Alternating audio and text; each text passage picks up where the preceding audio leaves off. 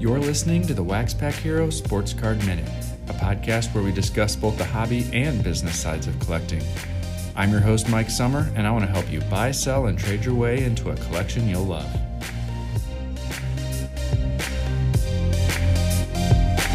Hello, everybody, and welcome to another episode of the Wax Pack Hero Sports Card Minute. One of the most popular articles still to this day on waxpackhero.com is the article that I have on shipping cards in a PWE. And the second most popular article I have that keeps getting viewed month after month is my definitive guide to shipping sports cards via USPS. Month after month, that gets a lot of traffic. Figuring out the best way to ship sports cards is something that people continue to be interested in. And the same thing goes for podcast listeners.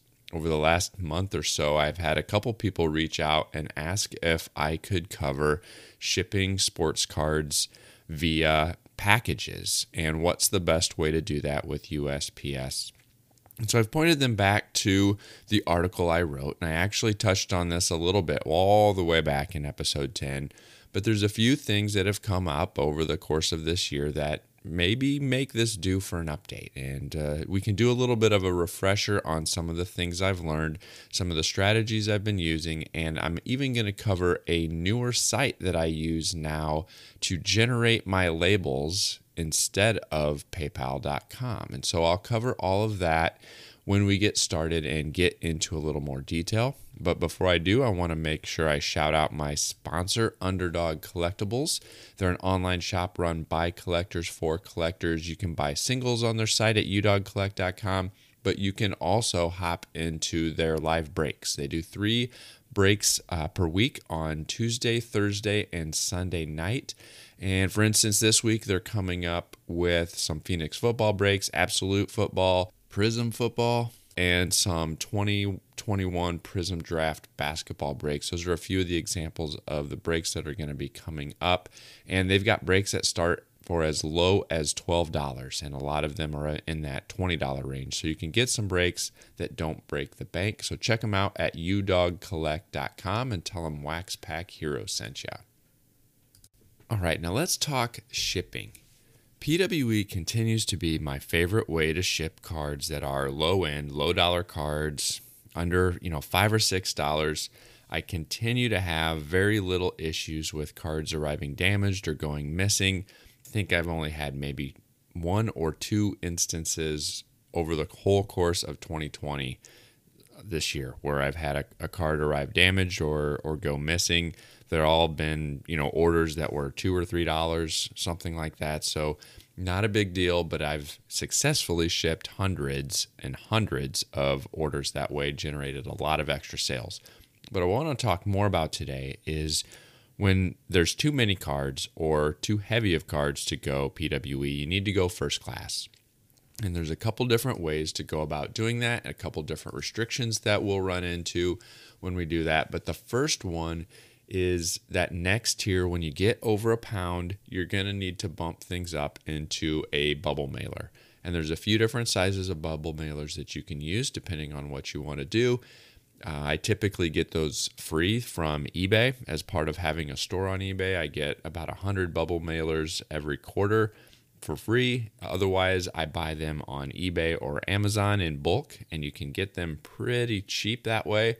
It doesn't add a whole lot of cost. It's definitely way cheaper to buy them in bulk that way than to buy the like 20 or 25 count packages at eBay or for or I mean on like Walmart or Sam's Club or whatever.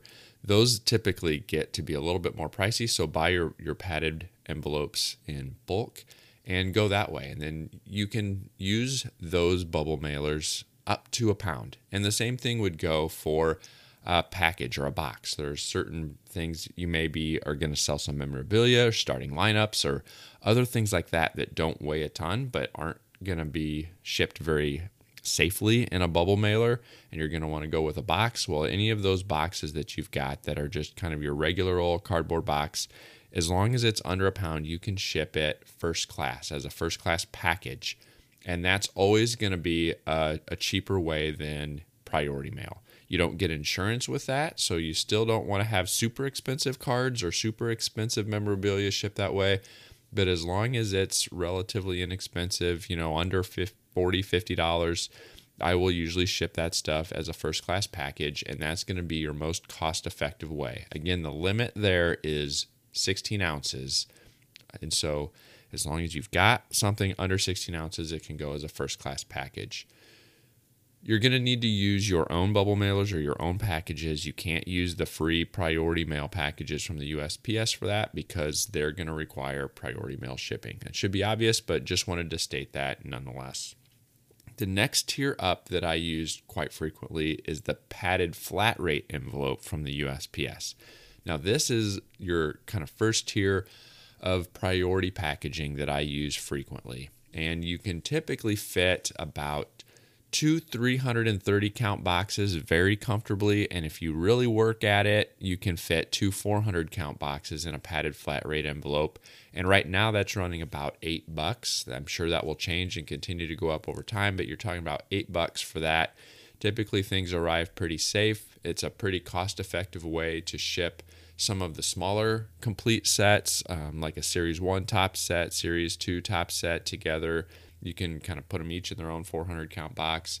I send some things to um, COMC that way. If I have a, a, fairly small shipment to COMC, I've sent it that way. And I use it a lot to send my box orders up to Sportlots. And so when I've got, you know, 20 or 25 smaller box orders, I put those in their own separate packaging envelopes and things like that, put them in a, a padded flat rate and that's one of the, the ways that I get things up to Sportlots for those box orders.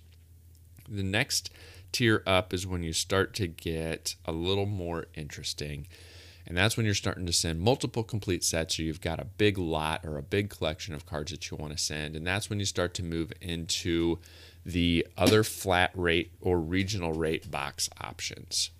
The first time I talked about this, I mainly focused on what you could fit in the traditional USPS priority flat rate boxes. And so I'm going to cover those first, but then I'm going to to add on to that with some of the other options that exist that I've kind of stumbled across more, figured out a better way to approach um, over the last year. Let's start with a medium flat rate box, and there's two different sizes of medium flat rate box. They both have the same volume, but they're laid out a little bit different. So one is the 11 by 9 flat rate box. It's more of a cube shape and it can fit about four 400 count boxes if you put them in there. It can also hold about 2,000 stacked cards if you safely stack nine rows of cards kind of vertically. You can have some cardboard separators to keep those columns um, protected, some extra bubble wrap in there. And you, if you have a bunch of base cards that you're just going to send to somebody, I've sent some bulk team lots to people that way. You can fit quite a few cards in a medium flat rate box. If you've got some of those 90s era sets, or you've got 660 count boxes that, that you're going to be shipping, there's a longer, thinner medium flat rate box that will hold about three 660 count boxes perfectly. You just need a little bit of packing material at the end to uh, keep those boxes from sliding around um, back and forth, but that's a, a good option too. The traditional cubed large flat rate box is probably the most awkward box to ship cards. I don't use that hardly ever to ship cards because it doesn't neatly hold boxes nor does it neatly hold stacked cards. It's possible, but it's not really all that that great. It does hold about one 550 count box and four 400 count boxes, um, only about 2,600 stacked cards. So for the cost, it doesn't add that much more uh, volume for you to be able to ship cards. However, the large flat rate gaming box is probably the most efficient way I found to, sh- to ship cards. It's a very long box and it's about the right height to hold a 500 or a, a regular card box and it will hold five 550 count boxes laid end to end. And that is like perfect.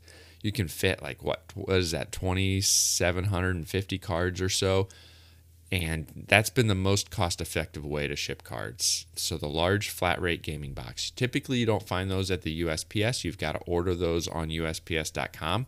They'll give them to you for free that way, but you do have to kind of special order them and have them delivered.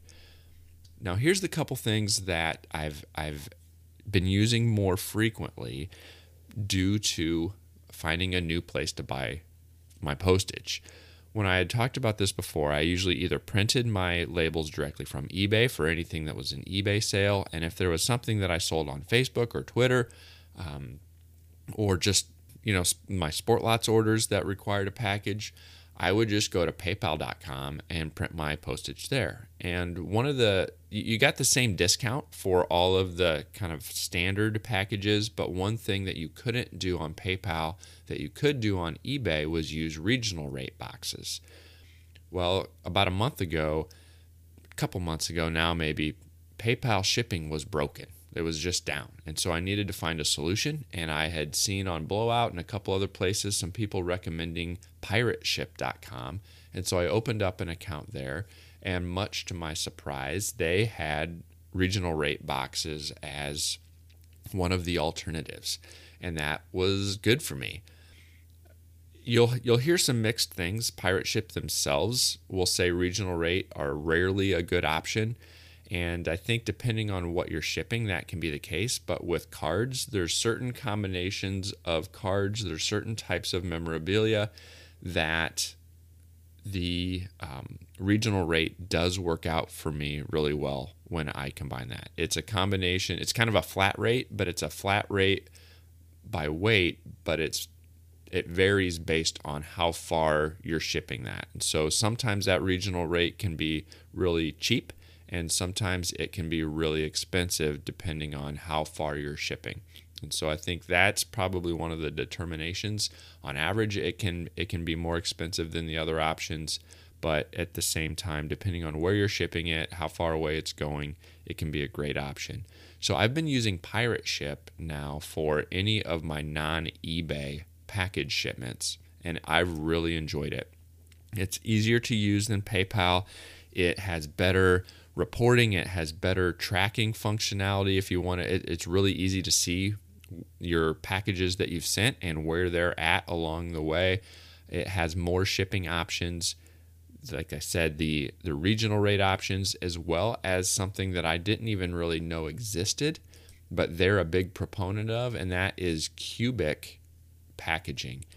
And so what they what they recommend is that for things that that are more than a pound but less than one half of a, a cubic foot, I think it is. Um, there is a, a, a, way that the USPS charges you by the size of the box, not by the weight that's inside. And so there's a few different tiers based on how, how big that box is. And it can be a, a pretty cost effective way to ship some things.